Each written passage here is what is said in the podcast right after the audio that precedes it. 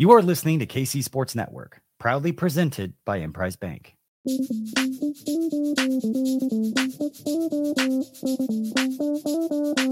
Coming up, the latest episode of Benny and the Bets. What's good, everybody? Welcome in. It is Benny and the Bets getting you ready for week six in the National Football League. I am joined this week by my good friend, Iain MacMillan, my former colleague over at Fansided and BetSided. We are, of course, presented by the good folks over at PXG. Uh, who reminds you that if you have an opportunity to go in for a fitting, it is 25 bucks for a full custom fit this week over at PXG. I got my set uh, right over to the side. I'm, I'm sporting the, uh, there it is, the uh, PXG pullover today that I got as part of the new fall sale. Iain, I, I feel like I, I come to the show usually feeling good, feeling prepared, feeling like uh, when I'm wearing my, my PXG gear, I'm feeling styling. Uh, you always seem to bring it. I don't know whether it's been like Iain in New York from versus Iain in Nova Scotia, like the the style got raised, but you're looking sharp, my man. It's great to see you. Thank you, my friend. Yeah, it's it's great to see you. Great to talk to you again. I got to get myself one of them PXG uh, golf shirts as well because I, I do love to rock a good golf shirt. So uh, yeah, Ben, it's it's it's good to talk to you again. Yeah, it's great. Um, I will say this is uh, ideal. You know, in New York in October, this is ideal pullover season. So yes, um, you, you should be fully set. By the way, if you haven't had a chance, in addition to all the work that Iain does over at BetSided and FanSided, you should be listening to the Bacon Bets podcast as well to supplement your betting plays uh, each and every week. What I love about it is that Iain goes through all 272 games, the road to 272. So even if it's a, a lean, Iain, you have made a commitment for several years now uh, to not just bet the games that you know you love, but to provide uh, a helpful perspective on all of them and almost hold yourself accountable for your research throughout the course of the week. Yeah, 272 games, 272 bets. This is my fourth year doing it, betting on every single NFL game. I think the first year I did it, there was fewer games. That was before Week 18 was a thing. So I think it was right. 256 back then. Now it's the road to 272. I need them to stop exp- uh, expanding the regular season, or else it's it's going to be tough to keep on betting every single game every single week. But yeah, uh, uh I've had success with it. Uh, I'm somehow profitable through three years and five weeks doing it. I hope to continue to be at least a little bit profitable, but uh, it's fun, but also makes Sunday stressful because instead of just having a couple of bets, it's not something I certainly I certainly don't recommend other people doing it because uh, Sundays are when I have eight nine bets going on at once. It's uh, you're happy about this play and then upset about this play, and it's Sundays are stressful. So um, it's not for the faint of heart. I I've actually been meaning to ask you this even when we were working together, and I I never I, I must have just gone out one part of my head throughout the other, and then it's magically popped in at this very moment. Uh, as a proud Canadian native, for somebody that has a bacon costume, uh, I'm a bit surprised now that I think about it w- was there not a Canadian bacon costume? Why are you going with the traditional, more strip bacon as opposed to the circle bacon for your costume? Canadian bacon is not a thing in Canada. Uh, it is a thing that, uh, that Americans call it. Yeah, it's a thing that like Americans like to bring up. Oh, Canadian bacon. To us, it's I think it's we just call it ham. I don't even think we have a specific thing that you can buy that's Canadian. Isn't it just circled bacon? But Circle. it's like kind of like ham. I like I don't even know if I've ever seen Canadian bacon. So that is not something Canadians eat or talk about really. It's something more that's like become like a meme for Americans to say about Canadian. So I've never even ate Canadian bacon. I don't even know what a Canadian bacon costume would look like. I, I, I think it would just be like a circular piece of ham, yeah. and then your your head and your arms would be sticking out of it. I, I don't know. I'm as as a, as a Jewish person who grew up not eating any sort of pig for you know the first 18 years of my life. Um, you know, if my mom is listening, sorry, mom. Um, you know, I'm just going to plead ignorance on this one, just because I just thought it was what it was what it was called. Yeah, I'll, i am sticking to the to this uh, the strip, the strip bacon, bacon strips. That's that's that's my preferred way to eat bacon. Maybe someday I'll, I'll go to a grocery store and try to find Canadian bacon and see if I like it. But I I think I'm I'm going to stick with the strips. I see the the YouTube headline now: Canadian reviews slash tries Canadian bacon for the first time, and then just the, the TikTok will the TikTok reaction will be likely amazing. So there you go. We were able to to brainstorm a, a content idea together. Um, so here's what we're going to do over the course of today's show because we are doing the show after the Chiefs game. Uh, and for anybody that uh, did spend their three plus hours on a Thursday night watching whatever that was on Thursday, I'm sorry. I hope that uh, you took the Chiefs at minus 10 and a half. Uh, I wouldn't have advised it because uh, the Chiefs tend to not cover large spreads. But uh, thanks to the pure ineptitude of Russell Wilson and Sean Payton, Kansas City was able to get it done and win it 19 to 8. When you look at Kansas City as a whole, Iain, and we will get to the rest of the slate coming up over the course of today's show, but I am curious to get your perspective on what you've seen from the Chiefs so far, both just as a team that is among the the top of the AFC for futures bets still at this point of the season. Um, whether or not their road to the Super Bowl still feels like a favorable one, and if you have any concerns about the the lack of identity right now that they seem to be showing on offense, besides Mahomes and Kelce. Yeah, the offense is certainly a concern, but also I, I think it's fair to say that the Chiefs have the best defense they've had with Patrick Mahomes on their team, which is just with, simply with Andy Reid probably as well. Y- yes, I feel like there were maybe some good defenses right before Mahomes showed up. I want to say like 2014.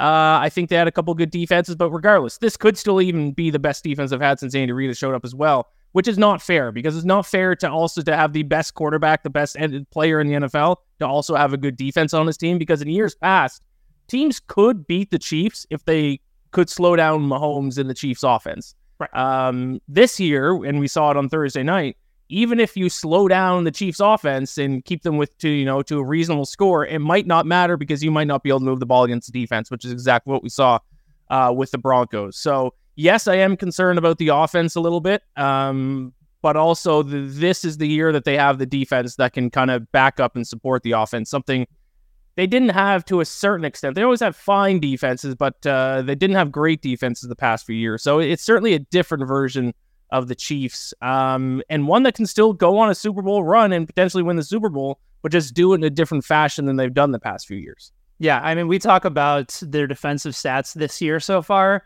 They're second in the league in opponent points per play, fifth in opponent yards per game. One of your favorite stats in opponent yards per play, they rank seventh, and they're third in opponent points per play as well. They've been great, top ten in uh, handling teams on third down. Like it, it almost feels like the type of numbers for this team defensively are what we've become accustomed to for so many years under Mahomes offensively, it's almost hard to figure out that shift.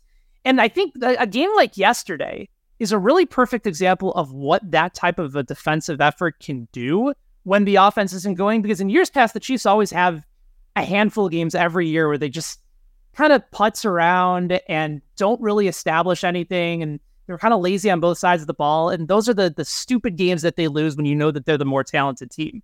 When you have that kind of a defense, you can bail out the offense far more often. And the Chiefs are still going to score enough points. They're still averaging more than 24 points a game to the point where they have as good of a chance as anybody to have that number one seed in the AFC and get right back to Super Bowl contention because now all of a sudden what was a, a glaring weakness is now a clear strength.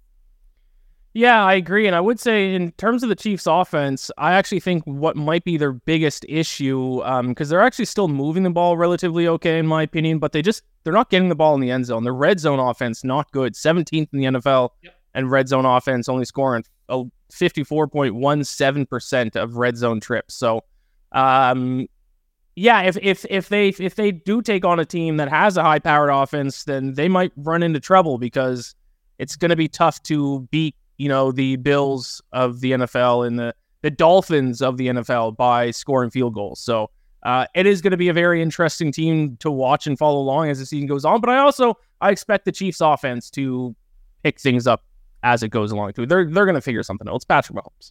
Right. Do you look at their futures odds and yes, it's still you're paying a premium for the Chiefs. Um, they're still plus 550 to win the Super Bowl. Only the 49ers uh, are lower at DraftKings. Talked about where they rank amongst the uh, top teams in the AFC.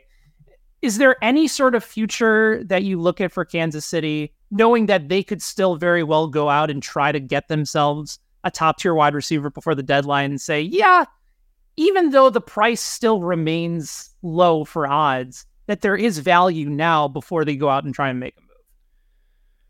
Yeah, I think yeah, I think so. Um, because if I were to kind of bet on the Chiefs, I think I might just do just to win the AFC instead of the Super Bowl because every team in the AFC, which is strange because before the season started, everyone talked about how the AFC is like the strongest conference in recent NFL history.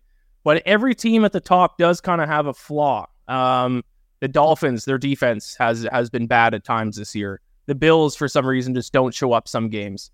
Uh, the Ravens offense has had trouble uh, getting the ball moving uh, at times. So every team in the AFC at least has one flaw. But when I look at the NFC, the two top teams, and maybe even tossing the Lions in there, because I mean, the Lions did beat the Chiefs already this season. The 49ers aren't flawed whatsoever.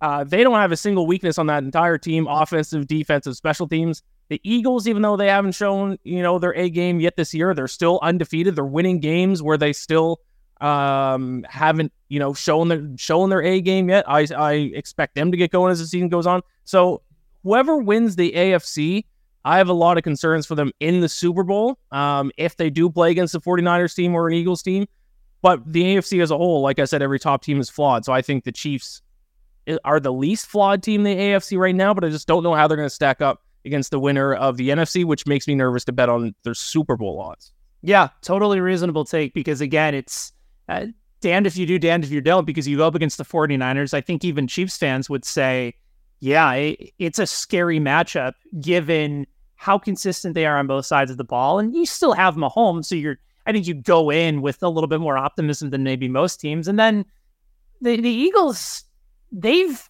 they've kind of lucked their way into some wins this year if you yep. look at sort of overall metrics, but I, I don't doubt their ability, especially even with a young secondary, to put those pieces together, especially knowing Kansas City the way that they do from a season ago, the extra motivation there. Like you're right. I, I, I think that might be the more opportunistic bet because there really shouldn't be a team in the AFC that scares Kansas City right now. And if you want to throw a dart throw, maybe like a Jacksonville at plus 1500 to win the AFC, I, I just think you're getting better value as opposed to taking a team like Miami or Buffalo at plus 400 or the Ravens or the Chargers in that in that realm. Maybe Cincinnati, uh, if you believe that they finally turn the corner, they're also 15 to 1. But I, I think it's the Chiefs by a wide margin in that league right now, and then kind of everybody else after that.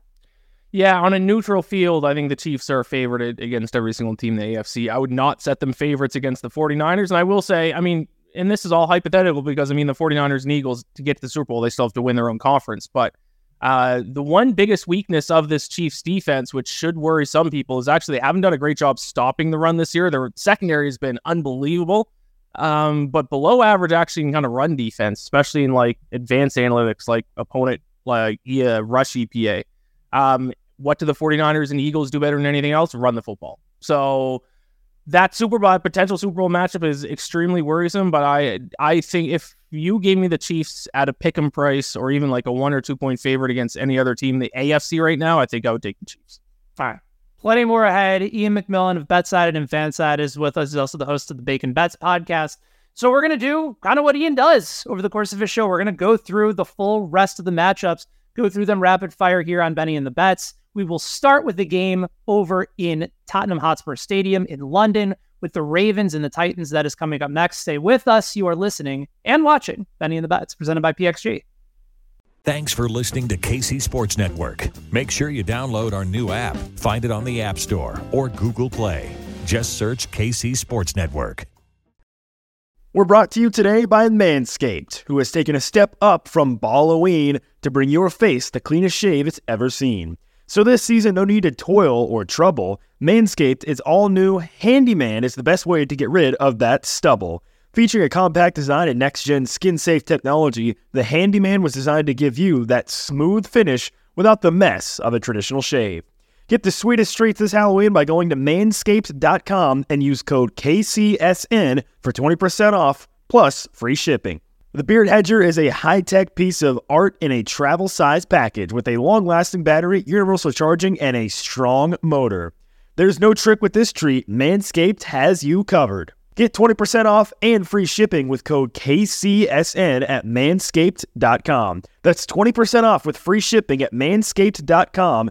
with code KCSN. For a look as sweet as candy, get yourself the handyman from Manscaped. We're driven by the search for better. But when it comes to hiring, the best way to search for a candidate isn't to search at all. Don't search, match with Indeed. Indeed is your matching and hiring platform with over 350 million global monthly visitors, according to Indeed data, and a matching engine that helps you find quality candidates fast. Leveraging over 140 million qualifications and preferences every day, Indeed's matching engine is constantly learning from your preferences. Join more than 3.5 million businesses worldwide that use Indeed to hire great talent fast. And listeners of this show will get a $75 sponsored job credit to get your jobs more visibility at Indeed.com slash BlueWire. Just go to Indeed.com slash BlueWire right now and support our show by saying you heard about Indeed on this podcast. Indeed.com slash BlueWire. Terms and conditions apply. Need to hire? You need Indeed. For the ones who work hard to ensure their crew can always go the extra mile, and the ones who get in early so everyone can go home on time, there's Grainger, offering professional grade supplies backed by product experts so you can quickly and easily find what you need. Plus, you can count on access to a committed team ready to go the extra mile for you. Call, clickgranger.com, or just stop by. Grainger, for the ones who get it done.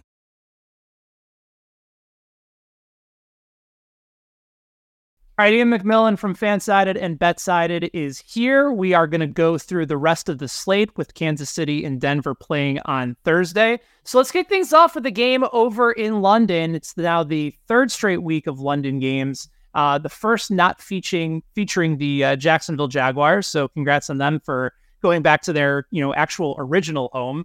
But you have the Ravens and the Titans. Depending on where you look, we're going to use the odds over at DraftKings Sportsbook. Ravens are a four point favorite on the neutral site field. Low total in this game at 42. You know, I I think the the natural narrative coming off of, of these types of matchups, Iain, is that Baltimore could not get anything going offensively, but you have to remember the environment that they were in. They've always had struggles against Pittsburgh. Pittsburgh's defense especially under Mike Tomlin, has played terrific at home. They've been one of the best covering teams and best underdog outright teams in football since Mike Tomlin took over. Titans, however, you kind of look at Mike Vrabel in a very similar type of realm. Like this has been a coach historically, I think more so than Tomlin, that has not just covered but outright won as an underdog over his time in the league. Uh, how do you evaluate this matchup? I'm certainly leaning one way and more so towards the Ravens because I do think from a talent level, they're more likely to bounce back. And there's just some issues right now that even with a good game plan and a lot of physical play from Tennessee, I, I just think it's an entirely different scenario than Baltimore having to go into a division rival in Pittsburgh in the middle of the day. What say you? Yeah, I like the Ravens in this matchup as well. Um, I'm not uh, putting too much value in that loss against the Steelers last week. It's just uh, sometimes, especially in football, with the amount of variance, sometimes bad things happen, and then just you have one of those games where nothing goes right for you, and that's what happened to the Ravens last week. Uh, a couple of the receivers catch those balls instead of drop them, and it's like a, a, a two possession win for the Ravens. But they didn't catch them. A couple of ill timed turnovers, and all of a sudden they lost the game. So I think that was just one of those games for the Ravens. Uh, they still are, by a lot of metrics, one of the better teams in the NFL. Uh, ben, you know, my favorite stat, net yards per play, which is you just take the average yards gained per play on offense, subtract the uh, average yards given up per play on defense. Uh, it is the Ravens uh, who come in third in the NFL in net yards per play right now, um, behind only the Dolphins and the 49ers. So this is still a very elite team, in my opinion, despite already having a couple losses on the year. Um, and specifically their defense. Uh, their defense has been one of the best units in the entire NFL uh, first in, in the league in opponent yards per pass attempt. Their secondary has been fantastic. Um, so yeah, them being a four point favorite and in, in what's a neutral site location, I like the Ravens. And also they learned from the mistake the Bills made last week. Week the Bills went over to London way too late. Uh, you could see it in how they were playing, and the Ravens did the opposite. And I heard a report that they were left to London the er- earlier than any other team has ever done that's gone and played in London. I think they left like first thing Monday to, to get over there and get used to the time change. So I like that move by the Ravens. I think they're the better team. Uh, I'll I'll lay the points to the Ravens. Yeah, and again, right now at DraftKings, if you're still looking for that four, it's available at the time of taping. I know that some other books have moved it to four and a half. Mhm. Um, let's talk about your Atlanta Falcons. Uh, nice little streak on the line for for one Desmond Ridder. Um, has never lost since college a home game in both his college and his NFL career. That could be on the line as the Falcons are two and a half point favorites against Washington. Commanders coming off of a bye week in which they lost uh, to the Chicago Bears on Thursday Night Football. And uh, normally, uh, if that's in the mind of most betters that you just got thumped by Chicago and they put up a 40 burger on you, um, you're probably going to want to stay away. The line, however, continues to just sit there at two and a half. And it makes me start to think a little bit as well. Don't forget about Ron Rivera, who has been very good over the course of his coaching career as an underdog, especially coming off of extended rest. Do you look at the Falcons and say to yourself, okay, with that defense, with the way that they're able to run the ball, with how Chicago was really able to take control against them a week and a half ago, uh, the Falcons should be in control here? Or do you look at it and say, maybe Vegas is telling us something because this line just hasn't moved to three? Yeah, generally, I mean, I know that the Commanders lost last week to the Bears, but I, I, I generally think it's a good strategy in the in the NFL to um, not have a short term memory. You got to remember the previous games as well, because I think a lot of NFL bettors kind of fall victim victim to that, and it's a product of teams only playing once a week. Sure. So really, you only think you know, a lot of times, like even though it was four games ago, it feels like it was forever ago, and, and people kind of forget those games, and they just kind of focus on the most recent results. So yes, they lost to the Bears, but this is still a dangerous team that has looked good at times this season. Um, I think the line is actually set at the exact correct number. I think two and a half in favor of the Falcons at home is the right number for this game. So uh, when I don't like the spread, I looked at the total instead, and I think there was some value on the over, and we actually have seen that move uh, one point. Uh, I got it at 41 and a half. I think it's up to 42 or 42 and a half. Well, 42 right now at DraftKings. Perfect. Uh, and there's 42 and a half out there. So if you want to bet it now, DraftKings would be a good place to do it at that 42 number. Um, because the the Commanders, their biggest weakness is on defense, being able to stop the run. That is the Falcons' biggest strength on offense. But also with the Commanders' offense, one of their biggest strengths is they have a lot of depth at wideout, and I think that can take advantage of a lack of depth in the Falcons' secondary. I think they can attack them in the middle part of the field, um, and I think they're going to be able to move the ball against the Falcons' defense that actually has, for the most part, looked pretty good this season. But I just don't know how well they match up against this Washington team. So it's still a relatively low total, uh, especially because of the types of games Falcons have been playing in this season. But I'm going to kind of zig when other people are zagging here, or at least what the Falcons are based on what the Falcons are doing the past couple weeks. I like the over. I think it's going to be a, a bit of a shootout. Yeah, I think that makes total sense, especially with a good number at 42. Washington ranks 31st in the league in points per game, 25th in opponent yards per game, 30th in points per play, 29th in opponent yards per play. Um, bottom five as well on converting for opponents on fourth down. Where they've actually been fairly good is in the red zone. Uh, they're sixth in the league uh, at opponent red zone scoring percentage. So if they're able to stop Atlanta, uh, who has been one of the better teams in the NFL in scoring in the red zone, particularly because of, of Bijan and getting guys out and, and moving uh, their run game around. Uh, Arthur Smith is really good at a lot of these matchups. And so I think there's going to be plenty of scoring at will. Uh, and for Washington, like you said, you, are starting to see a little bit more of an emergence with Curtis Samuel. Uh, they got Antonio Gibson going a little bit more. That's a nice little weapon for them to have. I, I could see this especially in the dome going a little bit more back and forth. So I think the over is a great play there. Uh, let's continue on to a matchup that uh, maybe not so interesting. Uh, Carolina and Miami Dolphins are a 14 point favorite at home. Um, one interesting note about the Panthers, and, and I mentioned this last year a lot. Um, you know, Frank Reich, first five games of the season throughout the course of his NFL coaching career, w- one of the worst in history. Like uh, a winning percentage basically around 40%. But then week six on, you know, he's been really good. Didn't really have that opportunity last year after he got canned by the Colts. Um, you also have to remember that Reich is playing and coaching a different quarterback in every season that he's been a head coach as well. 14 is a lot, but I, I got to tell you, and I, I saw a nice progression for for Bryce Young from the previous week, and I can't help but wonder if Carolina keeps this a little bit more close with Miami likely overthinking this game. They got a big game coming up next week as well. 14 just feels like too many more so than not. And yeah, Miami can score with anybody, and the Panthers have had some concerns on defense, but I like the underdog to cover. If this line goes to 14 and a half, that's almost an automatic play for Carolina for me. Yeah, I'm with you. Uh, I like the Panthers. It's obviously an ugly bet to make. You never feel comfortable betting on one of the worst teams in the NFL against one of the best teams in the NFL, but I think this spread has gotten a little bit crazy. Um, for me to lay two touchdowns on a team worth of points, I need them to be uh, dominant both offensively and defensively. And there's obviously no question the Dolphins' offense is dominant, uh, but their defense, everyone's focused on their offense. Their defense is a red flag. Uh, 22nd in opponent EPA per play, 18th in opponent yards per play. So most metrics you look at, uh, they are a below average team uh, defensively. So I don't, I'm not, I don't feel comfortable laying two touchdowns worth of points with a team that has not a great defense.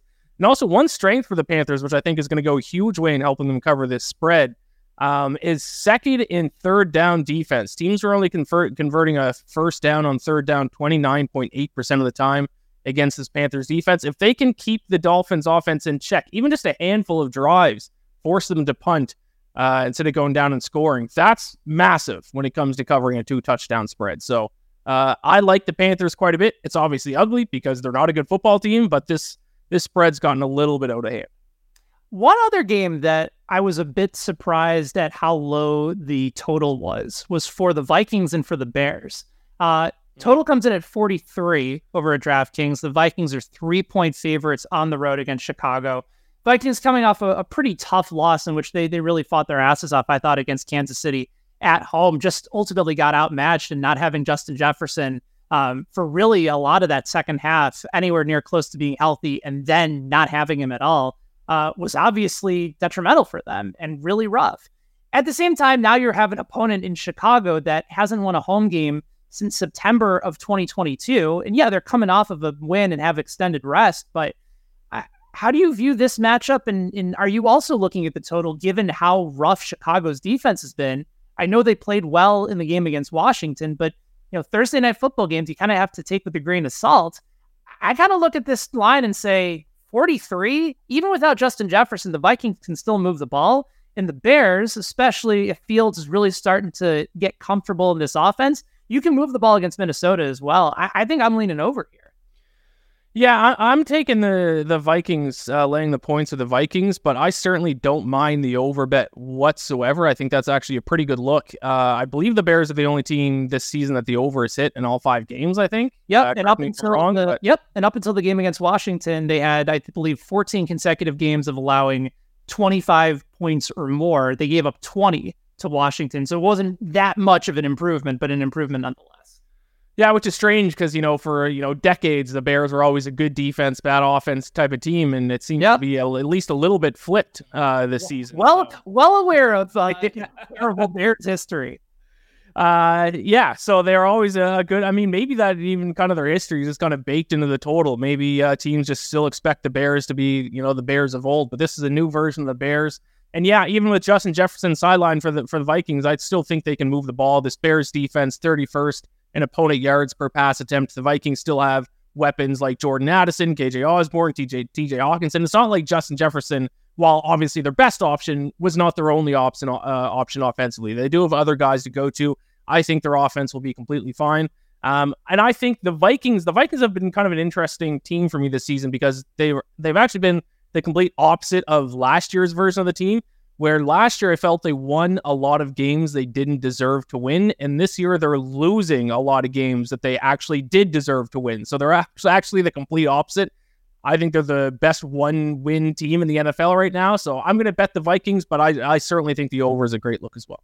Yeah. And again, I think it's dependent on whether or not you think Minnesota still considers themselves to be in any sort of contention this year. If they're still going for it, they don't have any plans of trying to move some guys ahead of the deadline, um, that's further incentive. And also, if you're Chicago, you're starting to take a look at what's going on with Carolina, that possible number one pick. Uh, at one point, I think even a week or so ago, Chicago was going to have the number one and the number two pick yeah. in the upcoming NFL draft. So Bears will try. I, I, just don't know how hard they'll try, and maybe they'll uh, puff out their chest a little bit after, uh, you know, a win against Washington on the road, which is something that they probably shouldn't be doing as well. Um, another double digit spread between a team that we talked about previously as the most complete team in the NFL, the San Francisco 49ers, They're on the road laying 10 against the Cleveland Browns coming off of a bye week. Cleveland not expected to have Deshaun Watson last time I checked. Very low total in this game, too, at 36, probably uh, second lowest total so far we've seen in the NFL.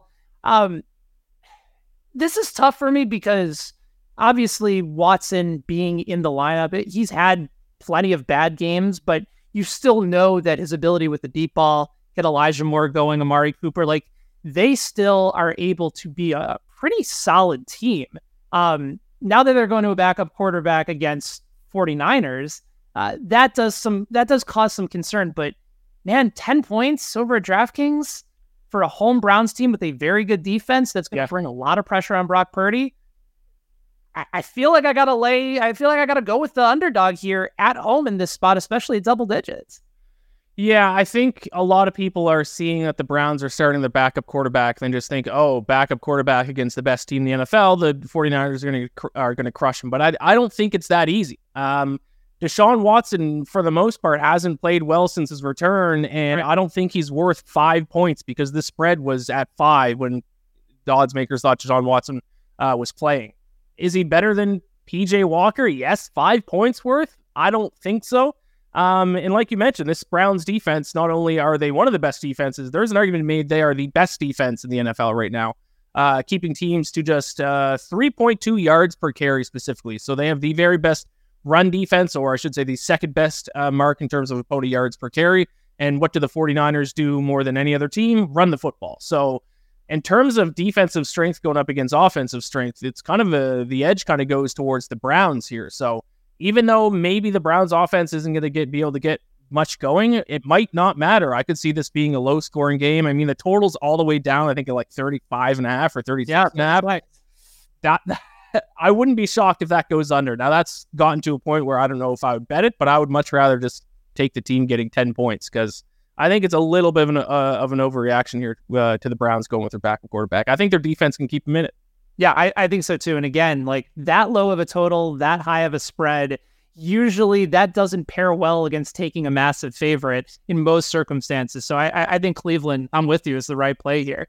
Um, AFC South, you got the Colts going to Jacksonville. The Jacksonville Jaguars are back home after two weeks in London, four point favorites uh, without Anthony Richardson for Indianapolis. Now, Gardner Minshew has come in. Uh, the mustachioed man has played relatively well, and and I and I think Shane Steichen has put himself into legit conversation for for Coach of the Year with how well and how surprising the Colts have been, really on both sides of the ball. I think we expected um, their offense to eventually make their way into the modern age of football, uh, but their defense has really done a nice job as well. I I, just look at Jacksonville and say to myself, like, now that they've finally figured out how good they can be and how Trevor Lawrence can really get this offense going, the, the defense for Jacksonville has been very, very strong throughout the course of the year. And you're still making an adjustment. And it's also been a place that the Colts have been terrible over the last several years in Jacksonville. Obviously, a new regime and a lot of different players, but um, I, like the way Jacksonville is playing right now. I like their confidence going in and now returning home against the Colts team that's uh, reeling a little bit from not having uh, a very talented playmaker in Richardson. Minshew can keep them in it. I just don't know if they can win it. And I like Jacksonville to eventually pull away with their improvements on defense. So we uh, disagree uh, on this one, Ben. We have been agreeing on a lot of the sides, uh, not for this one though. Uh, you know that one of my favorite things to do is to call out teams for being fraudulent. Um, this year, I've actually oh. uh, been doing a weekly power rankings of the top five most fraudulent teams in the NFL. Topping that list heading into this week uh, is the Jacksonville Jaguars. I think they're the most fraudulent team in the NFL. Um, really? And it's strange because I was very high on the Jaguars coming into the season. I thought they could have like actually really contended in the AFC, but their metrics have been terrible. Now, maybe that's just a small sample size. Maybe they're going to figure things out. I know they were obviously a lot better in the second half of the season last year compared to the first half. So maybe we'll see the same thing this year. But you look at net yards per play. Uh, Jaguars ranked 26th in net yards per play. That's one spot below the Bears. That's one spot above the Commanders. Um, a lot of their advanced numbers not good either. Even the last two games that they won, uh, the opponent outgained them in terms of yards per play, both the Falcons and the Bills. Now, obviously, a lot more goes into the outcome of a game than just yards per play, but it does kind of give you a sense of why I'm calling this team fraudulent. I don't think they have even in the games they've won, they have yet to impress me this entire season. Um, so I'm low on the Jaguars, and also I actually think the Colts are a better team this week with Gardner Minshew. I think starting Anthony Richardson, he obviously has a higher ceiling. I think the more starts he gets, the better he gets, and he's better for the Colts long term. But in terms of what quarterback I think actually makes the Colts a better team this Sunday, I think it's Gardner Minshew. When he's played this year, he's actually, uh, in terms of uh, expected completion percentage, uh, over you know his actual completion percentage is one of the best marks uh, in the entire NFL. He's actually played extremely well the few games that he has played in. Uh, Anthony Richardson, like I said, has a higher ceiling. He has more of that playmaking ability. Um, but I trust Gardner Minshew. He's going against his former team. Uh, I'm not bold enough to take the Colts to win outright, with but with the points for being over the magic number of three, I love the Colts getting points this week. It's one of my favorite bets of the week. Wow. Um, the the Jags being the possible fraudulent team that I, I figured, to be perfectly honest, I, I thought that might have been coming for uh, a team we'll talk about later. And, and maybe you still have them on your rankings. I'm, I'm sure we'll have to get those out uh, as the show continues. But um, very interesting. Yeah, you know what? I, I feel good that it's taken us, what, six, seven games for us to, to vehemently disagree on a play. I don't even say vehemently. Um, but I but I do like Jacksonville in this spot. Um, great note from Brandon Anderson over at Action Network that uh, only this actually benefits you, Iain. Only 11 times in NFL history has a team come back from Europe without a bye week, and every one of those teams was either tied or trailing in the fourth quarter the following week. Also, the Jaguars 14-2 and 1 against the spread since 2015 against the Indianapolis Colts. Obviously different Colts, obviously different Jaguars, but an interesting note nonetheless. Uh, one final game in the early afternoon slate, then we'll take a quick break, come back and go through the late afternoon games and the evening games with Iain MacMillan. Uh, the Saints and the Jags, um, a game that I kind of flipped my way to the other side midway through the week. I I initially liked New Orleans uh, going into this game. I was really impressed with their defensive effort. They've been, I think, 0 5 to the under in all their games this year. Uh, but a lot of that is also placed on their offense. Um, but it was good to see them finally utilize some of their weapons and incorporate Kamara back into the pass game. However, this Houston team needs to start getting some credit for the work that CJ Stroud has been able to, to put out, his connection with Nico Collins. They finally got the run game going a little bit more with Dameon Pierce. Um, DeMeco Ryans another guy that I liked as a possible coach of the year candidate. Uh, certainly is in the midst of consideration as well with a total of 42 and the Texans at plus one and a half. I'm on the Texans money line. I grabbed them at plus 106. It's down to plus 102. So again, not that much of a difference. But in these types of scenarios, Iain, like if it's this close, you might as well lean and take the money line here. And that's what I believe Houston. I believe Houston should be favored here slightly. So I like the value that I'm getting. Yeah, this is uh, a game that I don't really know what to do with. Um, because I don't really know what either team is. The Saints are an interesting case because obviously their defense is very good, one of the better defenses in the NFL. The under, I think, has hit 11 straight games for them dating back to last season. Yep. Uh, but the offense on paper should be a very good offense. Alvin Kamara is back now. They got good receivers in Chris Olave and Michael Thomas. They got Derek Carr, who was supposed to be, you know, a savior for them.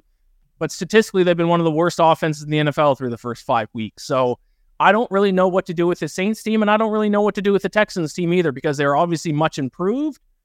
But how good are they? Um, a lot of metrics are just very average. They don't do anything extremely well, but they don't do anything bad either. And I don't like that. I like it when I can see a team runs the ball really well, but doesn't throw the ball well, or can't stop the run, but has a great secondary. I like teams that have personalities so I can kind of figure out how to handicap them. And so far, the Texans are just average at everything. And when teams are just average at everything, I don't really know what to do with them. So I'm making what might be the obvious play here, um, but it's the only angle I can really find, and that's just to take the under because it's hit 11 straight games for the Saints. They have a great defense. Um, their offense has been questionable at best. I don't know. I'll take the under and hope the streak continues. This is this is the downside of betting on all 272 games because sometimes there's a game I have no idea what to do, uh, to do with. So uh, at those points, I still need to make a bet because I just decided to bet on every single game. So this one, I'm going to take the under and hope that the under streak for the Saints continues. If if you really want to have some fun, and I, I wouldn't necessarily encourage this, but you could always you could always tease the game in the total. In this scenario, you can move the Texans to plus seven and a half. You yep. can move the total uh, from 42 to, to 48 and take Yep. the under as well. Again, not necessarily an encouraged play. You always want to try and get those teasers uh, through those key lines of seven and three whenever possible. But if you're really stuck, that's definitely another area that uh, you could at least consider for this game. All right. Plenty more with Ian coming up on the other side. We are going to go through the Bill Belichick, Josh McDaniels battle, uh, an intriguing matchup between the Eagles and the Jets, Eh, Cardinals and Rams. I suppose we can talk about as well. And then the Lions and Bucks, I, I think, is actually going to be a little bit more interesting than most people expect, plus the Sunday night games as well. Before we do that, though, should I give you an opportunity to remind all of you that DraftKings Sportsbook continues to hook up their new customers with an offer that is even better than before. If you bet five bucks on any game this week, you have an opportunity to score $200 instantly in bonus bets. They're not stopping there. All customers can take advantage of a sweetener offer every game day this October. There's an opportunity to be able to take uh, advantage of all these different odds boosts, uh, some no sweat parlay bets as well. It's a great opportunity to get in on the action over at DraftKings. So get in today. Here's what you do you download the DraftKings Sportsbook app, use the code KCSN, and new customers can score $200 instantly in bonus bets when you just bet five bucks on the NFL. That's code KCSN only on DraftKings Sportsbook, an official sports betting partner of the NFL. DraftKings Sportsbook, the crown is yours. Gambling problem? Call 1 800 Gambler or visit www.1800Gambler.net. In New York, call 877 8 HOPE NY or text HOPE NY to 467 369. In Connecticut, help is available for problem gambling. Call 888 789 7777 or visit ccpg.org. Please play responsibly on behalf of Boot Hill Casino and Resort in Kansas. Licensee partner Golden Nugget, Lake Charles, Louisiana. 21 plus age varies by jurisdiction. Void in Ontario. Bonus bets expire 168 hours after issuance. That's uh, a very specific number for hours. I suppose that's what we're going to do things here, but that's fine. See sportsbook.draftkings.com slash football terms for eligibility and deposit restrictions, terms, and responsible gaming resources. Ugh. I'm going to take a breath. I'll be back with Iain MacMillan going through the late slate and the Sunday and Monday night games coming up next. Stay with us. It's Benny and the Bets. Thanks for listening to KC Sports Network. Make sure you download our new app. Find it on the App Store or Google Play. Just search KC Sports Network. Hey, what's up, everybody? It is Ben Heisler, host of Benny and the Bets here on KCSN. And I've been so fortunate to have PXG uh, as our sponsor here at KCSN, sponsor of Benny and the Bets. Uh, I, I think what I've really enjoyed about this partnership is that they have really had an opportunity to dive into Kansas City. And so it's nice to be able to refer people who are fans of KCSN to folks that care about the community, that care about making a presence here in Kansas City. Uh, but also, they make ridiculous golf clubs as well. Had the fantastic uh, experience getting fit here with Alex Oren. She is the queen of fittings over at PXG. Uh, was the first female fitter in the company's history. She's right here in Kansas City. Uh, did a fitting for about two hours and just had an absolute blast. Uh, really got comfortable with every single club in my bag, and they're going to be able to do that for you guys as well. The best part is $25 fittings right now in the month of October. So make sure you guys come on over. It's PXG store. They are located here in Overland Park, 119th and Blue Valley Parkway. When you come in, make sure you say hi to Alex, say hi to Jake, say hi to Marcus. The whole crew is going to take such good care of you. Check out, they got brand new fall apparel as well. Some great discounts on all the summer stuff as well. Uh, they've been a great partner for us here at KCSN. We hope that you guys support them and check out everything that they're doing as well. Been such a great opportunity. Love the folks at PXG. We know you guys will too. Everything for your bag. Nobody makes clubs the way we do, period. That's PXG and PXG.com. All right, everybody. Iain MacMillan from BetSided and Fansided is back with us here on Benny and the Bets, my former colleague over at Minute Media. It is great to have him back with us on the show. We've been going through all the other games in the NFL with no Chiefs playing on Sunday or Monday. Uh, if you don't have, uh, or if you haven't had an opportunity to check out Iain's podcast, Bacon Bets, uh, please go ahead and do so. It is a great way to get your betting fix on for every game in the NFL as he bets on each and every one in the road to 272. It's a really fun listen.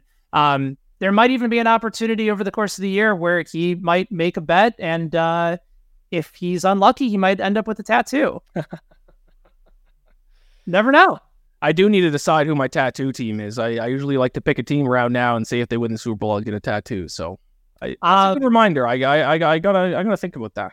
What it, I'd be willing to do one with you. How about if if I can get two teams, if I can get like the Chiefs and maybe I do like Chiefs and Eagles, and then I I give you the rest of the field. Where like if if I if if if you win, um, I don't know, we do like fifty bucks. So like we can just come up with a, a monetary value. Um, maybe make a donation to uh to a charity of your choice, something for something good for the people. Uh, but if but if the Chiefs or the Eagles win the Super Bowl, um, you have to get a Taylor Swift tattoo. No, because that, that that's my pick for what team. That was my preseason pick for who's going to play in the Super Bowl. I predicted a Super Bowl rematch. So if the Chiefs and Eagles play against each other, then I'm I I have to get a tattoo either way. So um, no, those are like two of the best teams in the NFL outside the 49ers. Now, if you were to say like I'm, yeah, I'm giving. if you were to say like a team like like the Chargers, then yeah, sure. It's it's got to be a low likelihood thing for me to put a tattoo on the line. Well, I mean, you were ready, you were ready to do it with Arkansas a couple of years ago. I think they were a three seed. Yeah. that was probably the riskiest I'll, I'll ever get. Last year, it was around this time last year, I said the Jaguars, and maybe I'll do it again because I called them the most fraudulent team in the NFL. But I think it was this time last year, I said if the Jaguars win the Super Bowl, I'll get a uh, Jaguars tattoo. And they got kind of close. They won a playoff game. I was starting to sweat a little bit. Would you get like an would you get a, the the logo or would you get like Trevor Lawrence? No, I get a, I get the logo or maybe the mascot. Okay. I can't get I can't get a tattoo of a, of a player. No, be a logo. All right. Well, if, I think of anything else over the course of the show that uh, could be intriguing, we'll let you know. Or uh, you can tweet Iain at Ian MacBets for for any additional uh, tattoo bets and ideas as well. Uh, let's talk about uh, two coaches that uh, nobody seems to really like right now: Bill Belichick and Josh McDaniels. The Raiders, three point favorites at home against the bumbling, stumbling Patriots. Bill Belichick breaking records in back to back weeks of worst losses as a head coach. Uh, New England just looks stuck in the mud. And my only thought process here is that if there's anybody that knows sort of the incompetencies of Josh McDaniels, it's probably Bill Belichick from working together for so long that maybe that gives New England a chance on defense to slow him down. I, I feel like I want to lean under here at 41, but both of these defenses have been bad too. So where do you go with this game? This is one of those that I'm absolutely stuck. No, I am going to go with the under. I know the Patriots' defense last week uh, wasn't great for sure against the Saints, but overall, the, their defense this season has still been pretty been pretty solid. I think the Patriots are just an under team until the total in Patriots games get gets into the 30s, the high 30s. I'm just going to keep betting under every single week because if you look at season long metrics offensively, if you look at EPA per play, which is a little bit more of an advanced stat, but they are dead last in EPA per play. If you look at just yards per player, they're 28th. So arguably the worst offense in the uh, in the NFL. The Patriots are. I mean, Mac Jones has been benched two straight weeks. They're going to roll with him again this week. I don't really get that. Um, so I guess I'm just going to go with the under because the Raiders. I was just talking about how the Saints and Texans are two teams that I, I don't really have a good grasp on yet. And I think the Raiders are kind of falling in that same boat too because they're not a good team. But I mean, they beat the Broncos in week one. They looked decent last week. Um, so I don't fully know how to evaluate this Raiders team yet either. Um, so I'm gonna take the under. I think I think I'm just gonna do under in Patriots games, either until their offense can start moving the ball and scoring points, which they haven't been able to for two weeks now, uh, or until the total starts getting into the 30s. So with it still being in the 40s, I'll just go. Well, I've always said on, on this show, whenever I'm taping and, and the dog starts barking, that I have to take an underdog. It's almost Oh, like, yeah, now- I have to bet the Patriots. Patriots though. Ooh. Ah, I wonder if I can Bounce back spot maybe. right. Yeah, I don't know if I necessarily want to lean in that direction. Plus three, I suppose, uh, against a not so impressive Raiders team as well. Uh, they're also coming off of a shorter week uh, from that win, but again, they're they're at home, so not as much of a big deal there. Um, I, I think under is probably the, the way to go as well. Um, AFC or NFC West matchup, you have the Rams seven point favorite against the Arizona Cardinals. Um, give Arizona a lot of credit for basically showing up to a lot of these games. Um, they've been impressive, and they've first three weeks of the season, I think they had covered in every game. Um, some of their offensive numbers are actually fairly impressive. They're top ten in yards per play, top 10 in third down conversion percentage. They're a top 10 team in red zone scoring this year. And mm. you have a Rams team that's had some issues on the defensive side of the ball. Uh, but then again, so does Arizona. And now factor in Matthew Stafford having a healthy Cooper Kupp, having, you know, an impressive Puka Nacua. Uh, Tutu Atwell still making his mark in, in Cam, not Cam Akers. Um, why am I blanking out on their their running back? Williams, uh, isn't it? Something Williams. Yeah, Kyren Williams um, has been has been excellent, and their offensive line still has some issues, but they've done a good job in the run blocking scheme. And Stafford, if he gets the ball out quick to some really good possession receivers in, in, in Kupp and Nacua, uh, even downfield threats, they've been fantastic. Um, seven points feels like a reasonable line at home, even against an Arizona team that has really kind of outplayed their expectations. Um, but again, it's seven and it's a divisional game, and that's still a lot of points for a Rams team that still isn't very good. So, so where do you lean on this matchup?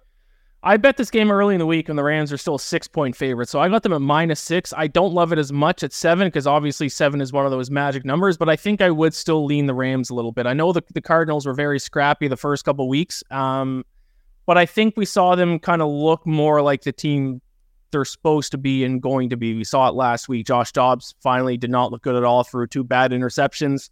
Um, their defense has been terrible, um, specifically their secondary, which is not good against this Rams team. 29th in opponent completion percentage and 25th in opponent yards per pass attempt. And now they need to go on the road to face, as you mentioned, Matt Stafford, Cooper Kupp, Puka Nacua, Tutu Atwell.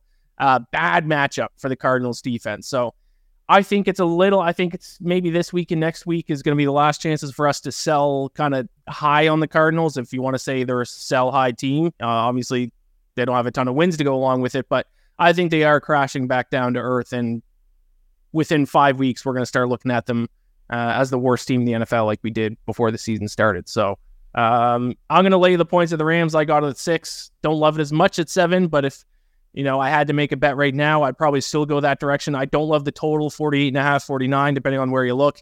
I think that's probably set at the right number. So I'll lay I'll lay the points of the Rams. Uh, I was high on the Rams coming into the season. I still think they're obviously not as good as they were when they won the Super Bowl a couple years ago, but much better than they were last year. And their offense is uh, one of the more exciting offenses in the NFL. So I'll take the Rams at home. Yeah, I, I think the Rams is still the play. Obviously, if he gets to seven and a half, that changes the story there. Division games, that type of number, though, scares me off a little bit, but I still think the Rams are the play. You and I are once again in agreement. Uh, Eagles going to New York to take on the Jets. I suppose I should call it New Jersey. That's where they actually play. Six and a half point favorite on the road are Philadelphia going up against the Jets. So I think initially my my first my first thought was Zach Wilson's going to have a rough afternoon going up against that Philly front four. But then if he does get any sort of protection, the Eagles secondary has been amongst the worst in the NFL. They've given up a ton of big plays all year.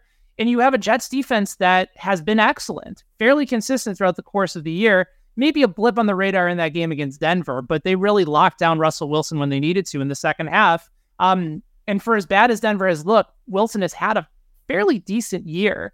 Um, I think the fact that this number is back down to six and a half as opposed to seven uh, might be an indication of, of, where this line could ultimately go. Uh, the Eagles have played in a lot of close games this year, and a lot of games that you expect them to win in blowout fashion. They don't take care of business. Jets at home, they play a, a pretty passion type football. Um, and if their defense shows up and Wilson makes a couple plays downfield, I don't think they necessarily upset the Eagles, but I do think they can hang around and cover the six and a half. So that's probably where I'm leaning, or maybe I just hope that the public just goes heavy on Philadelphia I try to get the Jets back at seven. Yeah, if you can get a, at seven, seven and a half, I might lean Jets. I bet the Eagles a minus six and a half, though, under that magic number of seven. It is strange because I actually think I haven't actually been super impressed with the Jets defense, to be honest, because last year their Jets defense out in almost every metric, they were top three in the NFL and it kept them in a lot of games. Neither both these defenses have probably been two of the more disappointing defenses in the NFL this season. To me, the Jets, if you look at like opponent EPA per play. The Jets are 19th heading into it this week. They've had some strong performances, but they haven't been as good as they were last year, where I made the case at times last year they were the best defense in the NFL. Um, but then again, the Eagles' defense hasn't been great either, specifically their secondary. So it's kind of a weird spot for me. I think I'm just going to wash both defenses um, because they're both de- defenses that could play better than what they performed for the most part this season. So then, if you just evaluate the offenses, it's the Eagles' offense, in my opinion, miles ahead of the Jets' offense. So uh, I'm going to lay the points of the Jets. Certainly not one of my more confident plays. Uh, one that if I wasn't betting on all 272 games, I might just stay away because I need I need to learn more from both these teams. I think. And I do think the Eagles have not played as well as their 5 0 record indicates, but because I have to bet on every single game, I did slightly lean towards laying the points of the Eagles because I'm, I'm going to wash the two defenses. And then the offense is, I think, a pretty significant advantage for Philadelphia. So I'll go with the Eagles. Uh, fun note from Evan Abrams uh, that home teams, or excuse me, home underdogs versus undefeated straight up road teams, 61 38 and 1 against the spread over the last 10 years. 88 53 and 2 against the spread since 2010. All right, last late afternoon window before we get to the Sunday night and Monday night game. Again, Iain MacMillan of BetSided and Fansided, senior editor over there, is with us. Very generous with his time. You should be following him at Ian Mac Bets, as well as checking out the Bacon Bets podcast. Buccaneers three point home dogs against the Lions. 42 is the total. Uh, Buccaneers coming off of a bye week, going up against a Lions team that uh, really was impressive, but maybe not so impressive when you look at who they were actually playing. I, I, I kind of like Tampa here. Uh, I know that this was not a team that impressed a lot of people going into the start of the season, and Detroit's defense, especially with their their front seven, could provide uh, a bit of an issue for Baker. Maybe we start to see the the turnover prone Mayfield, but um, I, I, think a lot of this also comes down to whether or not Mike Evans is going to play. Because if Evans is in the lineup, um, Detroit's been dealing with a lot of injuries in their secondary. Uh, and I do think they're going to be able to move the ball. Three points at home against the Buccaneers team on defense that has been better than most people anticipate. I, I think it's a reasonable line here, especially coming off the bye. Uh, we are on opposite sides for this one, my friend. Uh, I love the Lions in this spot. I'm not high on the Buccaneers whatsoever. Um, they did make my list of top five most fraudulent teams in the NFL. I think I put them on number four because I do hear a lot of people that are relatively high on the Buccaneers heading into this week. Uh, I am not one of those people. Um, they have no run game. They're dead last in the NFL in yards per carry. So you can win games when you have Tom Brady as your quarterback uh, with zero run game. Uh, can you do that with Baker Mayfield? Now, I actually like Baker Mayfield. I was, I thought a lot of people didn't believe in him heading into this year. I actually thought he was going to do better than people expected, but I like Baker, May- uh, Baker Mayfield a lot more when he has a run game that he can lean on. He does not have that uh, in Tampa Bay. The run game has been atrocious. Um, now he still is playing well enough that they're going to beat bad teams, um, or at least give themselves a chance to beat bad teams. I don't think they can beat the Lions. I don't think their offense can keep up with the Lions team, who has lived up to the offseason hype. Uh, I talk about net yards per play. I've already mentioned it ten times on this show, Ben. Uh, but uh, Lions fourth in the NFL in net yards per play behind only the Dolphins, 49ers, and Ravens. I know they have some issues in the secondary with some injuries. But I'm I'm actually very very high on this Lions team, and I think the Buccaneers come crashing down to earth a little bit this week. So um, I love Detroit uh, in this spot. Um, if the Buccaneers can start running the ball successfully, then I would like this team a lot more. But I just don't think they're a team that can win on a weekly basis with having 100% of the pressure on Baker Mayfield's shoulders. Yeah, perfectly reasonable take. And again, I I, I also like Tampa for a few different reasons. I, I think Goff has had his struggles in outdoor games over the course of his career. He's had his struggles in covering games on the road over the course of his career. Now he's been much better as of late. And yes, Detroit still has very good options in the receiving game, and Ben Johnson is looking like he's going to be a terrific NFL head coach one day. But what gets their offense going is the run game, leading to play action for Goff. And if you're looking to the Buccaneers defense to say what what's one thing that you know you do really well, it, it's stopping the run game. No Jahmyr Gibbs for a while. That's going to, excuse me, he's um, he's just kind of being sort of put off to the side. David Montgomery um, likely to try and get anywhere between you know 20 to 30 carries per game. Uh, he's coming off of an injury as well. Played well, but at some point they're going to run him into the ground, and and that is a bit of a concern as well. Lions are a very good team, like very balanced on both sides of the ball. But I do think the Bucks' strengths play into this matchup a little bit better than maybe most anticipate. But listen, it, it's one of those games too, Iain, where if you're making an argument for Detroit at plus three, given how good they've looked, I, am not going to be like that's a crazy take. So yeah, we just happen to be on opposite sides here. two more games. Um, I don't even know if you really want to dive into to the Giants and the Bills. Bills are getting 15. They're laying 15 at home against the Giants on Sunday Night Football with a total of 44. Historically, road games as a big underdog are where Daniel Jones has shined against the spread. He's been a much better against the spread quarterback on the road than at home over the course of his career, but he's also been terrible in prime time. So, are you looking at the total here? Do you think this is a reasonable enough line for Buffalo, who is coming back from London uh, with a loss? The other thing I think you have to consider for Buffalo is that when the Bills win, they usually blow out teams and they're yes. very good at covering the spread. It's the close games that the Bills have had issues with in, in closing out and covering. Yeah, that yeah, that's exactly one of my points why I like the Bills here. If there's one team that I that I'm not concerned about laying a big number on, it's the Bills because they they win their games big. Uh, I I read a stat once last week. I tried to find it again this week and I couldn't, but it was something like it was like 80% of Josh Allen's wins have come by more than a touchdown or something like that. Uh, it's a crazy number. Um, and even they have two losses on the year already this season. They're three and two, but they're uh, they have an average scoring margin of plus fifteen point eight, which is I think second or third in the NFL, despite losing two games. So they win big. Um, and I have no interest betting on the New York Giants, who are, in my opinion, the worst football team in the NFL and one of the worst football teams I've had to watch throughout my history of being a football fan.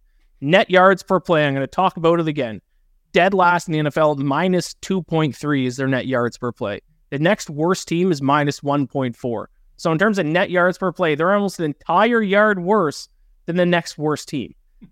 that is disgusting. It is hard to be that bad of a football team. I don't care. You can give them, you know, a 20 point spread. I don't think I'd bet on the Giants. I just can't do it. Not only are they a bad team, they're terrible to watch. I've bet on them a couple times already this season. I went to their season opener uh, against the Cowboys, left halfway through the second quarter. I left a game for the first time uh, early for the first time my entire life. Unbelievable. Even if, even if I thought the Giants were the right side, I don't know if I'd want to bet on them and have to cheer for them because they're painful. They don't have an offensive line. They have literal pylons playing offensive line for them. It's unbelievable. Daniel Jones doesn't even get time to throw. No, they're terrible. Terrible. Um, terrible. Yeah, I'm going to take the Bills. I'm laying the points with the Bills. Okay. Point understood. I'm also looking, if you're looking for some props in this game, uh, some longest reception props have been very, very good against the Giants this year, given how much they blitz. Mm. And so there's a ton of chunk plays. So whether you're looking at Gabe Davis at Tony and a half, James Cook is only 10 and a half for a longest reception play. That that might be an automatic play for me. And then Stefon Diggs at over 26 and a half. That, that's pretty long. But really, anybody on Buffalo that you believe has the ability to stretch the, the field, maybe Dalton Kincaid when that number comes out as well. Uh, just the Giants always send pressure. And because they're just in such rough shape, teams just get them burned week in and week out. So I, I think from a prop perspective, uh, that might be an area that I'm looking at for this game. And then the final one, Iain, uh, you got the Monday night game between, uh, oh, I just lost it for a second. Uh, the wait for it, wait for it. The Dallas Cowboys uh, going to uh, SoFi to take on the Chargers. Cowboys two and a half point favorites in that matchup against LA. Um, you know, I I'd like the Chargers, or, or excuse me, I like the Cowboys in a bounce back spot here. Uh, Chargers never seem to find a way to to pull off these these short spreads. These are almost always the games that the Chargers lose. They have a very important matchup coming up next week against the Chiefs. Could be a look ahead spot for them. Um, I, I, I, I like Dallas here, and I think it's going to be a nice bounce back opportunity for for Prescott, uh, given what we saw last week. Um, I don't know if you saw this stat about Justin Herbert and the Chargers, but um, bottom five like in NFL history in covering second half spreads. Like they just their entire game plan completely shifts. So I don't even mind taking the Chargers as a first half bet uh, and then just pouncing on Dallas in the second half money line, uh, knowing that the Chargers are likely to charge her all over themselves. Um, yeah, I brought up the fraudulent rankings earlier, Ben. Um, and the Cowboys were number one on the list two straight weeks. I had to drop them down to number five because I thought after their performance uh, this past weekend to 49ers, everyone else realized um, the truth about the Cowboys, which is that, in my opinion, they're an average football team. So I will not be betting on the Cowboys in this spot. Uh, Yeah, if they didn't have that loss, they would be the most fraudulent team in the NFL. Net yards per play, 20th, um, and net yards per play. A lot of their success early in the season came off defensive turnovers and special teams plays. Um, and look who they played the first four weeks. Arguably the f- four worst teams in the entire NFL: the Giants, the Jets, the Patriots, uh, and the Cardinals. Yeah, sure, they went three and one. They lost to the Cardinals. Um, and yeah, they won the the games they did win were by wide margins. But like I said, a lot of that was defensive turnovers. A lot of that was special teams play, like the blocked field goal against the Giants in Week One. Um, and in my opinion, now this might be a hot take. A lot of people don't agree with me on this, but I actually think turnovers are more of a result of the offense messing up than it is the defense making a play. Obviously, the defense needs to be in the right place at the right time. Something like a strip sack is, I guess you could argue, is is the result of a good pass rusher.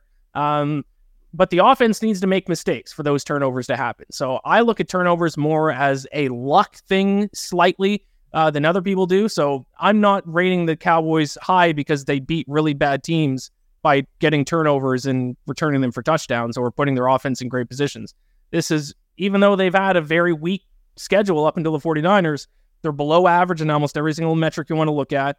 Uh, their coaching has been a huge issue. I think Mike McCarthy might be the worst coach in the NFL. Dak Prescott has not looked good. Um, I'm betting the Chargers with the points. That's the thing that keeps eating at me is that I have to take a stand and and bet on a Mike McCarthy coach team. There there are some really smart people in the betting community that were like Dallas at 18 to 1 to win the Super Bowl at the start of the preseason. I'm like, I I don't I don't see the parallel. I don't see that. How can you be so brilliant and then want to take Mike McCarthy to, to win a Super Bowl? That just never added up to me in any sort of sense. But yeah, the Chargers from a talent level, um, they can hang with Dallas. It's just a matter of whether or not the Chargers are going to be able to close out games, and they have just shown a propensity to not be able to do so. But should be at least a, a fun and entertaining Monday night game, uh, which we will certainly take. Iain, you're the best. I appreciate you making time for us. Uh, a longer episode than normal as we went through every game, but uh, because it's what Iain does so well uh, over at BetSided, FanSided, and the Bacon Bets podcast, make sure you guys check it out. There's other plays that I know that he talked about as well uh, including the teaser of the week, a couple props as well. I appreciate your time, man. It's great to see you. Continued success, and uh, we will do this again soon. Thank you so much, my friend. I appreciate it. It's nice to talk to you, Ben. Take care, and uh, good luck with your bets this week. Thanks, bye. Everybody in your crew identifies as either Big Mac Burger, McNuggets, or McCrispy Sandwich, but you're the filet fish Sandwich all day. That crispy fish, that savory tartar sauce, that melty cheese, that pillowy bun. Yeah, you get it every time. And if you love the filet of fish, right now you can catch two of the classics you love for just $6. Limited time only. Price and participation may vary. Cannot be combined with any other offer. Single item at regular price. Ba da ba ba ba.